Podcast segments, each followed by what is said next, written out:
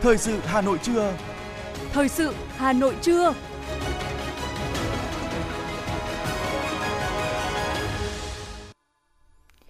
Kính chào quý vị và các bạn. Bây giờ là chương trình thời sự của Đài Phát thanh và Truyền hình Hà Nội, phát trực tiếp trên sóng phát thanh tần số FM 90 MHz. Trưa nay thứ tư ngày 24 tháng 8 năm 2022, chương trình có những nội dung chính sau đây. Thủ tướng Phạm Minh Chính chủ trì phiên họp chính phủ chuyên đề về xây dựng pháp luật tháng 8 năm 2022. Bắt đầu từ 0 giờ ngày hôm nay, thí sinh bắt đầu thanh toán lệ phí xét tuyển đại học trực tuyến. Tôn vinh 100 tấm gương hiến máu tiêu biểu toàn quốc ngày 27 và 28 tháng 8 tới. Hà Nội, tai nạn giao thông nghiêm trọng, 5 ô tô đâm nhau trên cầu Trương Dương. Phần tin thế giới có những sự kiện nổi bật. Campuchia chuẩn bị tổ chức hội nghị các bộ trưởng kinh tế ASEAN lần thứ 54. Tổn thất của Nga và Ukraine sau 6 tháng xung đột. Và sau đây là nội dung chi tiết của chương trình.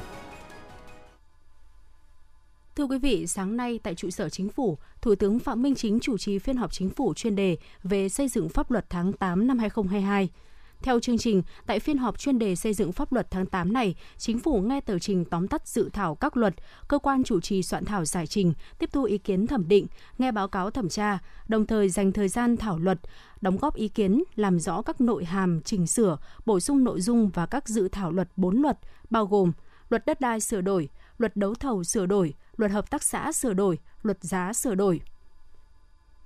Mở đầu phiên họp, Thủ tướng Phạm Minh Chính nêu rõ, hoàn thiện thể chế xây dựng pháp luật là một trong ba đột phá mà các đại hội đảng gần đây đã chỉ ra. Chính phủ coi việc xây dựng và hoàn thiện thể chế là một trong những nhiệm vụ quan trọng phải thực hiện thường xuyên, liên tục với quan điểm đầu tư cho xây dựng thể chế, thực hiện thể chế là đầu tư cho sự phát triển – Thủ tướng Phạm Minh Chính nhấn mạnh, việc xây dựng thể chế pháp luật là nhiệm vụ rất quan trọng, thường xuyên, do đó đề nghị các thành viên chính phủ, thủ trưởng các cơ quan phải thực hiện nghiêm túc chỉ đạo lãnh đạo các dự án luật được phân công, tập trung công sức trí tuệ thực hiện các công việc đã được đưa vào lịch trình. Bên cạnh xây dựng pháp luật, các thành viên chính phủ, thủ trưởng các cơ quan trực tiếp chỉ đạo tổ chức thực thi pháp luật,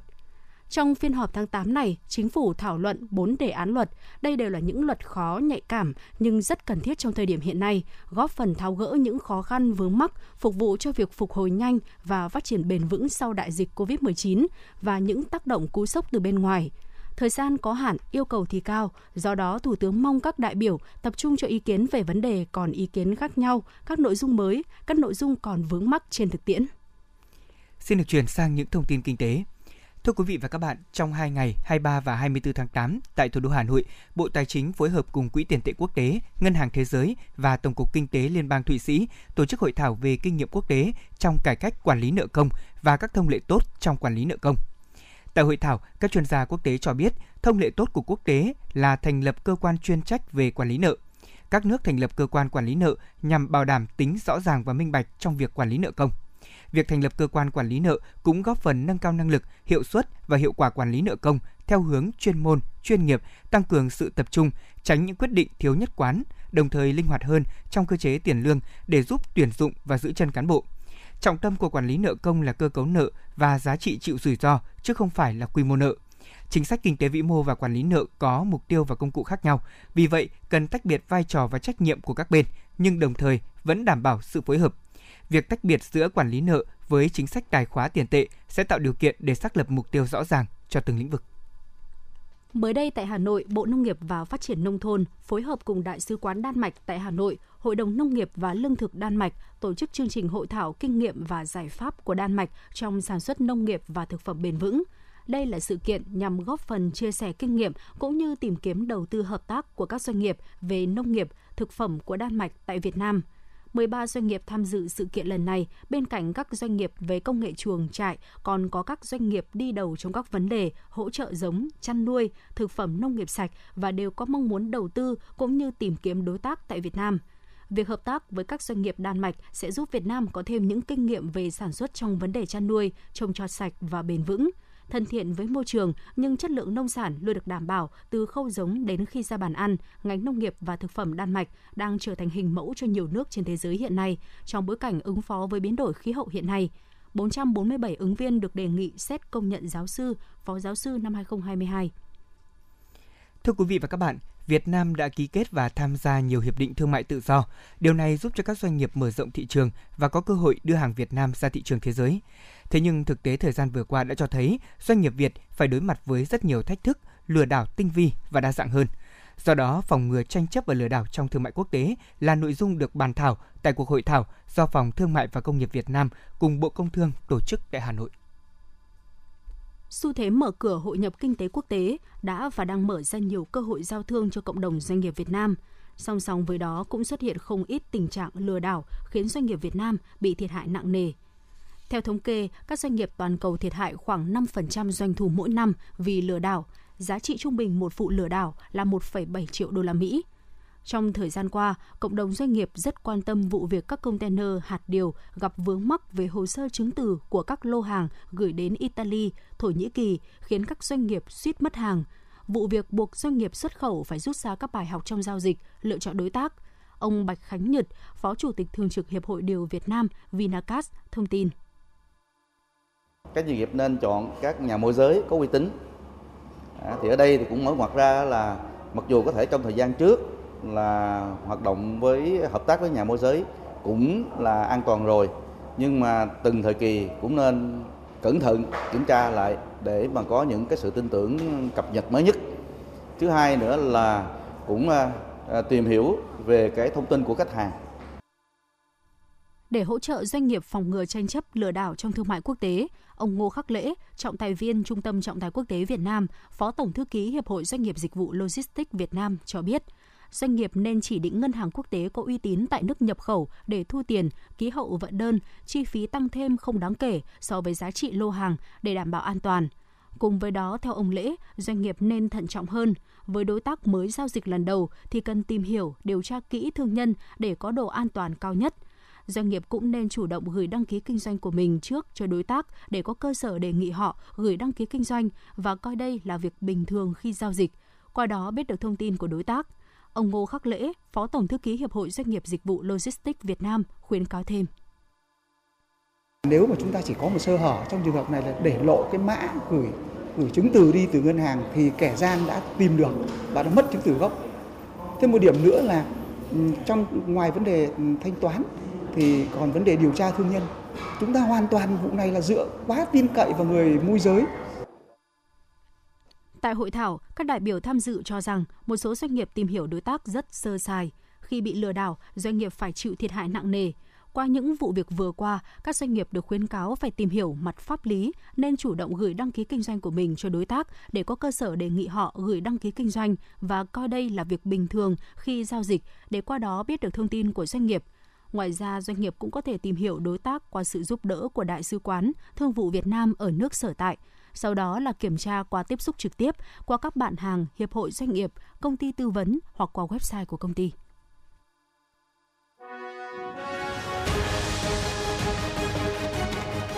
Thời sự Hà Nội, nhanh, chính xác, tương tác cao.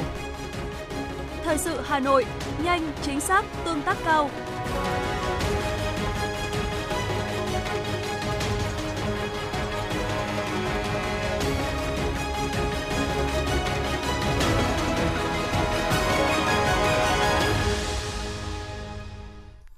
Những thông tin đáng chú ý khác sẽ tiếp nối chương trình. Hội đồng giáo sư nhà nước đã công bố danh sách 447 ứng viên được các hội đồng giáo sư cơ sở đề nghị xét công nhận đạt tiêu chuẩn chức danh giáo sư, phó giáo sư năm 2022. Trong số 26 hội đồng giáo sư ngành và liên ngành công khai ứng viên, Hội đồng giáo sư ngành kinh tế có số lượng ứng viên đông nhất là 59 ứng viên giáo sư, phó giáo sư. Tiếp đến là Hội đồng giáo sư ngành y học với 53 ứng viên. Có số lượng ứng viên nhiều thứ ba là Hội đồng giáo sư liên ngành hóa học và công nghệ thực phẩm với 50 ứng viên. Hội đồng giáo sư ngành vật lý có 27 ứng viên. Ngành khoa học an ninh và khoa học quốc phòng có đặc thù riêng nên hồ sơ của các ứng viên ở hai ngành này không được công khai từ cấp cơ sở, cấp hội đồng ngành. Năm 2021, Hội đồng Giáo sư Nhà nước đã có quyết định công nhận đạt tiêu chuẩn chức danh giáo sư, phó giáo sư cho 405 ứng viên, bao gồm 42 giáo sư, 363 phó giáo sư. Bắt đầu từ 0 giờ ngày hôm nay 24 tháng 8, thí sinh bắt đầu thanh toán lệ phí xét tuyển đại học trực tuyến. Theo Bộ Giáo dục Đào tạo, việc điều chỉnh thời gian thanh toán phí xét tuyển là để tránh hiện tượng quá tải. Cụ thể, từ 0 giờ ngày 24 tháng 8 đến 17 giờ ngày 16 tháng xin lỗi quý vị, từ 0 giờ ngày 24 tháng 8 đến 17 giờ ngày 26 tháng 8 năm 2022 là thời gian thanh toán phí xét tuyển đại học cho thí sinh ở Hà Nội, Hà Giang, Cao Bằng, Bắc Cạn, Tuyên Quang, Lào Cai, Điện Biên, Lai Châu, Sơn La, Yên Bái. Từ ngày 25 đến ngày 27 tháng 8 là cho các thí sinh ở Hòa Bình, Thái Nguyên, Lạng Sơn, Quảng Ninh, Bắc Giang, Phú Thọ, Vĩnh Phúc, Bắc Ninh, Hải Dương, Hải Phòng. Các thí sinh ở Hưng Yên, Thái Bình, Hà Nam, Nam Định, Ninh Bình, Thanh Hóa, Nghệ An thanh toán từ 26 đến 28 tháng 8. Các thí sinh ở Hà Tĩnh, Quảng Bình, Quảng Trị, Thừa Thiên Huế, Đà Nẵng, Quảng Nam, Quảng Ngãi, Bình Định, Phú Yên, Khánh Hòa, Ninh Thuận, Bình Thuận, Con Tum có thể thực hiện từ 27 đến 29 tháng 8. Các thí sinh ở các địa phương thành phố Hồ Chí Minh, Gia Lai, Đắk Lắk, Đắk Nông, Lâm Đồng, Bình Phước, Tây Ninh thực hiện từ 28 đến 30 tháng 8. Các thí sinh ở các tỉnh còn lại thanh toán lệ phí xét tuyển trong các ngày từ 29 đến 31 tháng 8. Thưa quý vị và các bạn, năm học 2022-2023 là năm học đầu tiên chương trình giáo dục phổ thông mới được áp dụng ở cả ba cấp học với các lớp 3, 7 và 10. Trong đó, cấp trung học phổ thông lần đầu áp dụng 3 bộ sách giáo khoa là Cánh diều, Chân trời sáng tạo và Kết nối tri thức với cuộc sống lớp 10. Ở ờ, mặc dù chỉ còn ít ngày nữa là năm học mới 2022-2023 sẽ chính thức bắt đầu, thế nhưng nhiều phụ huynh vẫn còn lo lắng khi chưa tìm mua được đủ bộ sách giáo khoa cho con em của mình. Sau nhiều ngày lặn lội khắp các cửa hàng sách quanh khu vực sinh sống, chị Trần Thị Ngọc Diệp, nhà ở quận Hoàng Mai vẫn chưa thể tìm đủ bộ sách giáo khoa cho con. Tôi phải dành mấy tiếng để đi nhiều nhà sách để tìm mua đủ bộ sách cho con. Nhưng mà cứ được quyển này thì lại thiếu quyển kia. Khổ nỗi tôi hỏi nhà sách thì họ cũng không biết bao giờ mới có hàng về. Ừ, và tôi đã đi đến nhà sách thứ ba rồi và mong rằng đây sẽ là nhà sách cuối cùng để giúp tôi mua đủ bộ sách cho con đón năm học mới như ba bạn bè khác. Cũng chung tình trạng đó, chị Đinh Thị Thu Hiền, nhà ở quận Nam Tử Liêm đã đi từ 3 đến 4 nhà sách mới có thể mua được đủ bộ sách cho con. Sau khi nghe được thông báo của nhà trường về bộ sách mà các con sẽ học trong năm học mới thì à, tôi cũng đã tìm hiểu và dành thời gian để tìm mua cho con để con có thể tự học tại nhà trước trong thời gian đầu thì ờ, hỏi đi hỏi nhiều nhà sách nhưng mà nhân viên đều báo là không đủ vì thế là mỗi nơi thì chỉ tìm mua được vài cuốn thôi và may mắn khi là đến bây giờ thì tôi cũng đã mua đủ hoàn chỉnh bộ sách cho con rồi. Việc thiếu sách giáo khoa không phải là vấn đề mới xảy ra, đặc biệt khi có sự thay đổi của Bộ Giáo dục và Đào tạo về các bộ sách cho từng khối lớp. Tuy nhiên, do đặc thù mỗi trường lại có những lựa chọn sách cho từng môn học khác nhau, kết hợp nhiều bộ sách cho một khối lớp nên nhiều nhà sách gặp trở ngại trong việc thừa thiếu sách để cung ứng trên thị trường. Bà Trương Minh Phương, chủ nhà sách và thiết bị giáo dục Hưng Nguyên trên đường Tạ Quang Bửu cho biết, có những đầu sách còn nguyên không ai hỏi đến là chuyện hết sức bình thường. Trong 3 năm nay, vì có những môn trường không dùng để dạy thì không ai mua cả. Bà Trương Minh Phương chia sẻ thêm. Hầu hết là khách đến mua lẻ, không mua nguyên bộ. Những ngày đầu nhập bán thì, thì ờ, đặc biệt là sách lớp 3, lớp 7 và lớp 10 ấy, thì ờ, khách cũng háo hức đòi mua nguyên bộ. Xong vài hôm sau lại mang trả hoặc lại đề nghị lại trả lại vì trường chọn cái danh sách sách trong bộ đấy nó khác. Tôi lấy ví dụ như có trường chọn văn của bộ kết nối tri thức, cuộc sống, nhưng toán lại chọn cánh diều. Trường thì toán kết nối tri thức, cuộc sống và văn lại cánh diều, nhưng mà mỹ thuật thì lại rất hay sử dụng của bộ chân trời sáng tạo chuyện một phụ huynh cầm một cái danh sách ở trường gửi đi rồi chọn cả tiếng ở nhà sách của tôi và chạy hai ba nhà sách khác mà vẫn chưa đủ vẫn nhầm là chuyện hết sức bình thường Mặc dù đã dự trữ số lượng lớn sách đảm bảo cung ứng cho năm học mới, nhưng những thay đổi trong chương trình giáo dục phổ thông mới khiến nhiều nhà sách dù đã ở trong tâm thế sẵn sàng chào đón phụ huynh và học sinh đến mua sách giáo khoa, nhưng nhiều lúc vẫn ở thế khó. Bà Vũ Thị Bích Vân, cửa hàng trưởng ADC Book phố Trần Thái Tông cho biết, về cơ bản, sách giáo khoa có đôi khi bị thiếu là bởi vì do số lượng về không kịp thời và lượng người mua dồn dập nên có thời điểm bị thiếu. Đồng thời số lượng bản sách in cùng một thời điểm quá nhiều nên các nhà in bị quá tải. Điều này dẫn đến việc sách về muộn từ 1 đến 2 ngày. Cửa hàng trưởng nhà sách ADC Book Trần Thái Tông khẳng định. Việc thay sách giáo khoa mới nhiều người chưa quen được vì vẫn theo cái nếp là duy nhất bộ một bộ sách giáo khoa. Nó rất là dễ trong khi mua hoặc là khi trong khi hướng dẫn học. Hôm nay là ừ, có tồn tại ba bộ sách. Ba bộ sách lại tùy mỗi trường hoặc là mỗi khu vực ừ, địa bàn lại học theo một cái ờ, sự lựa chọn riêng. Cho nên là dẫn đến cái việc là bắt buộc là phải mua đúng theo yêu cầu của nhà trường. Nó cũng khó mà uh, có một cái bất cập nữa là ví dụ lúc đầu là đăng ký học trường này nhưng sau có thể một lý do gì đó mà học sinh lại phải đổi trường thì ờ, cái việc lại lại thay một bộ sách giáo khoa khác là một cái vấn đề bất cập với phụ huynh. Theo bà Vũ Thị Bích Vân, nhà sách thực hiện nghiêm túc chỉ thị số 643 của Bộ Giáo dục và Đào tạo ngày 10 tháng 6 năm 2022 về việc sử dụng sách giáo khoa và sách tham khảo trong các cơ sở giáo dục phổ thông, cho nên toàn hệ thống của ADC Book không đóng bộ sách giáo khoa mà để phụ huynh và học sinh lựa chọn sách theo nhu cầu của mình. Năm học mới đã cận kề, nhưng đến nay, nhiều phụ huynh vẫn đang chật vật để tìm mua đủ sách giáo khoa cho con. Điều phụ huynh mong mỏi lúc này là ngành giáo dục cùng các địa phương, đơn vị xuất bản, phát hành cần có phương án nhằm đưa ra những giải pháp mang tính đồng bộ, đảm bảo kịp thời phát hành sách giáo khoa đến giáo viên, học sinh.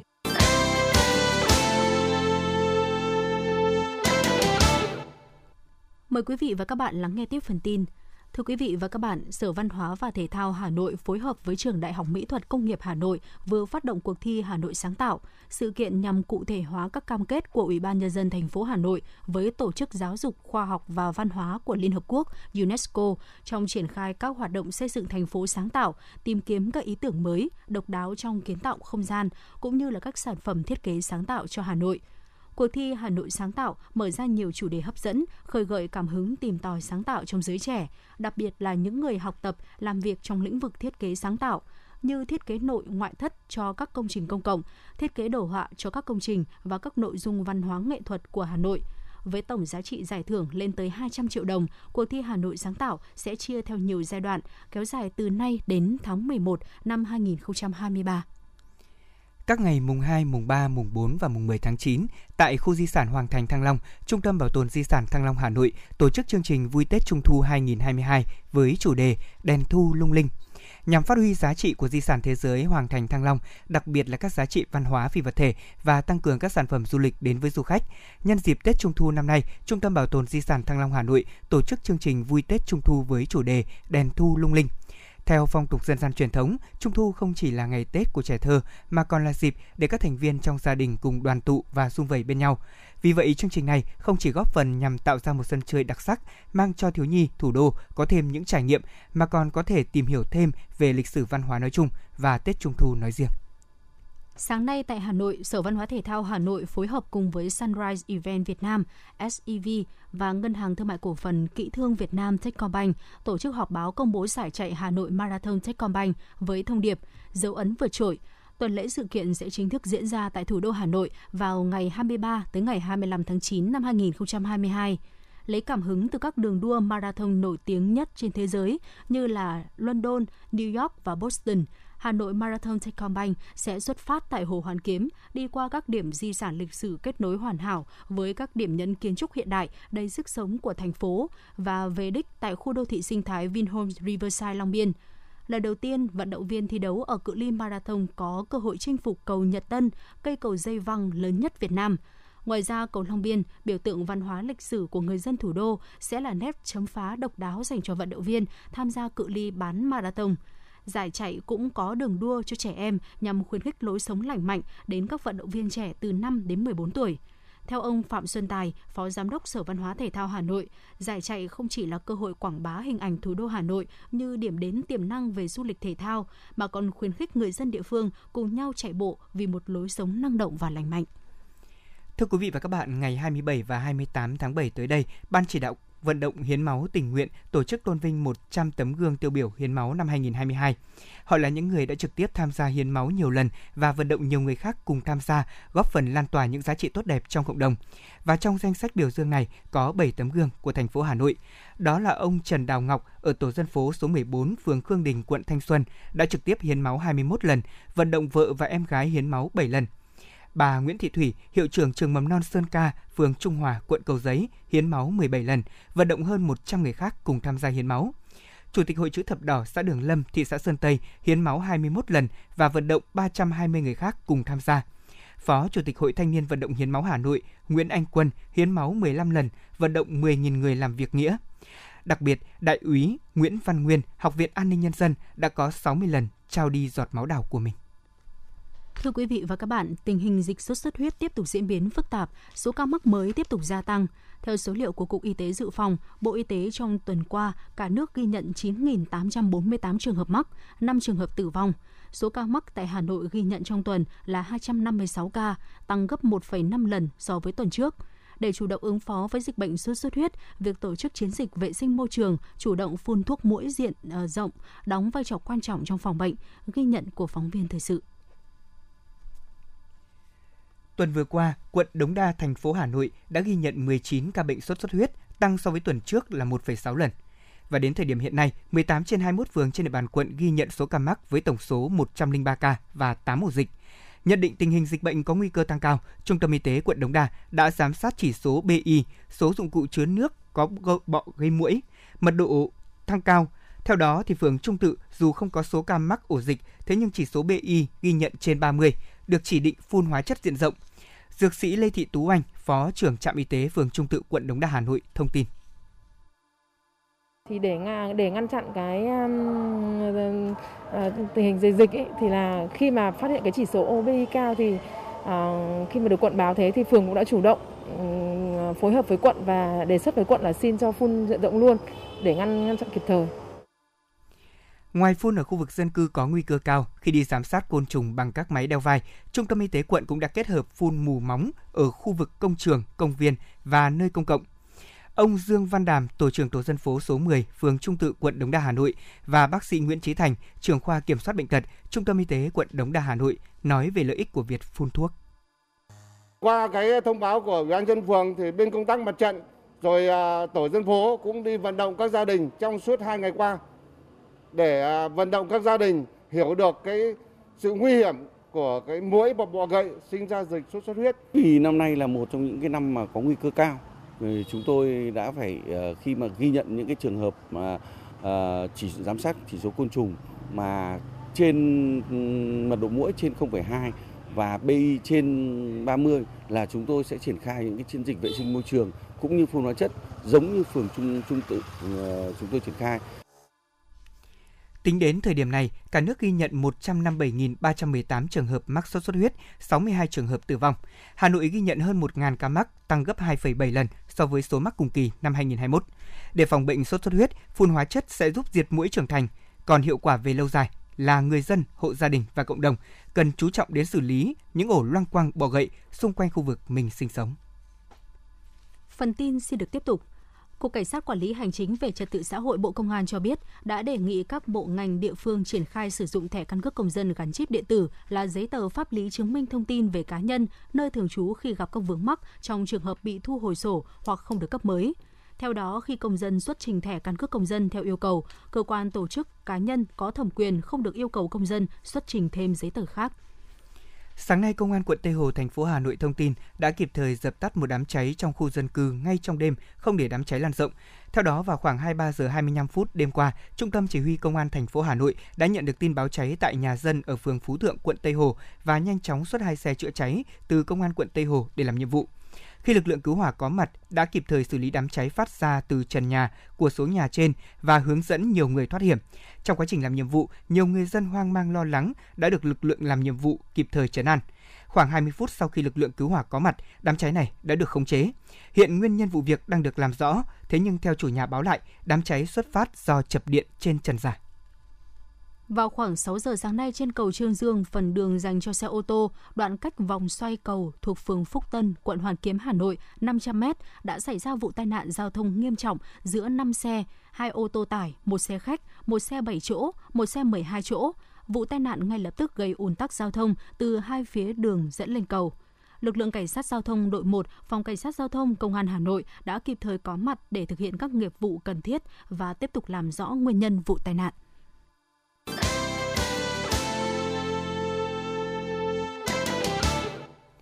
Quý vị và các bạn đang nghe chương trình thời sự của Đài Phát thanh và Truyền hình Hà Nội. Chương trình xin được tiếp tục với một số thông tin thế giới. Bộ Thương mại Campuchia đang thu xếp để tổ chức hội nghị các bộ trưởng kinh tế ASEAN lần thứ 54 AM54 tại tỉnh Siem Reap, địa điểm nổi tiếng thế giới với kỳ quan Đài Angkor từ ngày 14 đến 18 tháng 9 tới đây. Chương trình nghị sự của AM54 tập trung vào tăng trưởng trong khu vực, phục hồi nền kinh tế sau đại dịch COVID-19 và trao đổi thương mại với các nền kinh tế hàng đầu.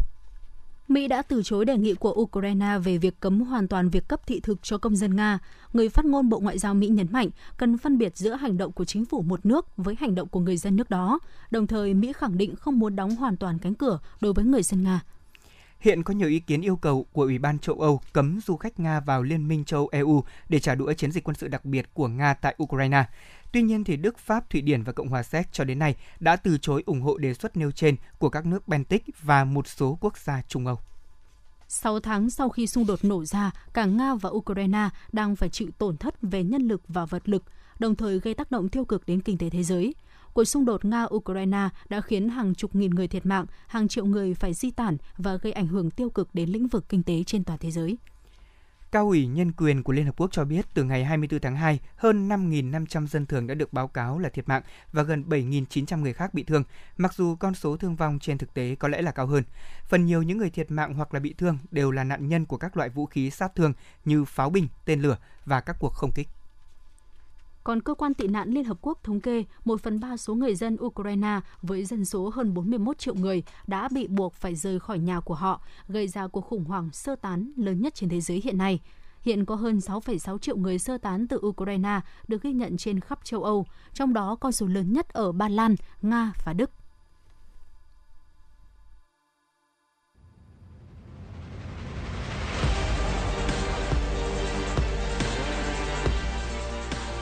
Bản tin thể thao. Bản tin thể thao.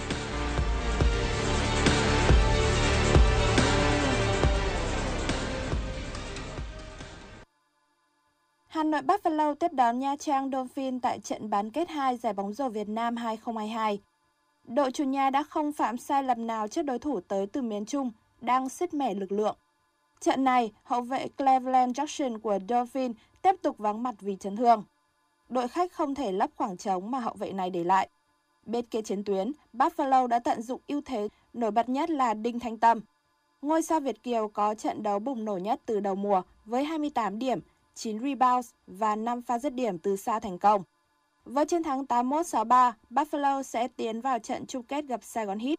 Ở trận bán kết trước đó, ông 30 đã không gặp nhiều khó khăn để đánh bại Hồ Chí Minh City Wings với tỷ số 2-0.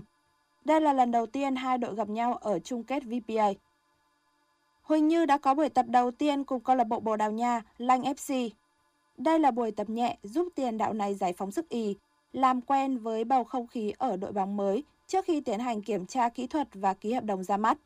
Được biết, vấn đề giữa Huỳnh Như và Lanh FC chỉ là một số chi tiết nhỏ liên quan tới việc chân suốt sinh năm 91 được về khoác áo đội tuyển quốc gia Việt Nam ở những giải đấu nào. Không ngoại trừ khả năng Huỳnh Như sẽ không thể tham dự SEA Games hay AFF Cup do hai giải đấu này không nằm trong hệ thống thi đấu của FIFA. Sau khi ký hợp đồng, Huỳnh Như được ở chung với một số đồng đội ở đội bóng mới. Mức lương của tiền đạo số 1 tuyển nữ Việt Nam được cho là vào khoảng 30 triệu đồng một tháng. Tại Lăng FC, Huỳnh Như sẽ thi đấu trong 2 năm theo dạng cho mượn. Giải vô địch quốc gia Bồ Đào Nha năm nay sẽ có 12 đội tham dự và sẽ khởi tranh vào ngày 10 tháng 9 tới. Ở trận lượt đi Playoff Champions League 2022-2023, Benfica đã giành chiến thắng 2-0 trước Dynamo Kiev và đến lần tài đấu trên sân nhà, đại diện Bồ Đào Nha tiếp tục có thêm 3 bàn nữa vào lưới đối thủ. Những người lập công cho Benfica là Otamendi, Silva và Neres.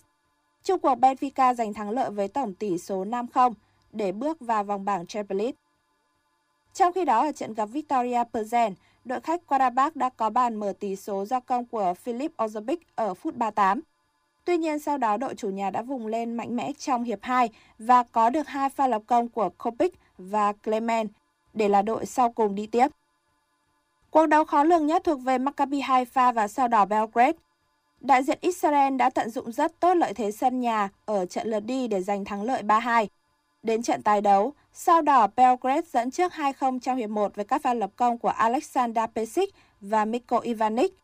Như ở khoảng thời gian bù giờ ở mỗi hiệp đấu, hai pha đã tận dụng cơ hội để ghi hai bàn và kết thúc 90 phút với trận hòa hai đều, qua đó giành vé đi tiếp. Dự báo thời tiết, theo Trung tâm Dự báo Khí tượng Thủy văn Quốc gia, đến chiều tối ngày hôm qua 23 tháng 8, bão Maon đã đổ bộ vào khu vực phía bắc của đảo Luzon, Philippines. Cường độ bão hiện tại mạnh ở cấp 10, giật tới cấp 12. Khoảng đêm ngày 23 tháng 8, bão vượt qua phía bắc của đảo Luzon, đi vào khu vực phía bắc của Biển Đông và sẽ là cơn bão số 3 trong mùa mưa bão năm nay. Dự báo thời tiết ngày và đêm nay ở khu vực Nam Trung Bộ, Tây Nguyên, Nam Bộ có mưa rào và rông, cục bộ có mưa to với lượng mưa từ 10 đến 30 mm, có nơi trên 50 mm. Mưa rông sẽ tập trung vào chiều và tối. Thời tiết thủ đô Hà Nội hôm nay có mây, có mưa rào và rông vài nơi, ngày nắng, gió nhẹ. Trong mưa rông có khả năng xảy ra lốc, xét, gió giật mạnh. Nhiệt độ thấp nhất từ 26 đến 28 độ, nhiệt độ cao nhất từ 32 đến 34 độ. Quý vị và các bạn vừa nghe chương trình thời sự của Đài Phát thanh Truyền hình Hà Nội, chỉ đạo nội dung Nguyễn Kim Khiêm, chỉ đạo sản xuất Nguyễn Tiến Dũng, tổ chức sản xuất Xuân Luyến, chương trình do biên tập viên Thùy Chi, phát thanh viên Lê Thông Phương Nga cùng kỹ thuật viên Duy Anh thực hiện. Xin chào và hẹn gặp lại trong chương trình thời sự 19 giờ tối nay.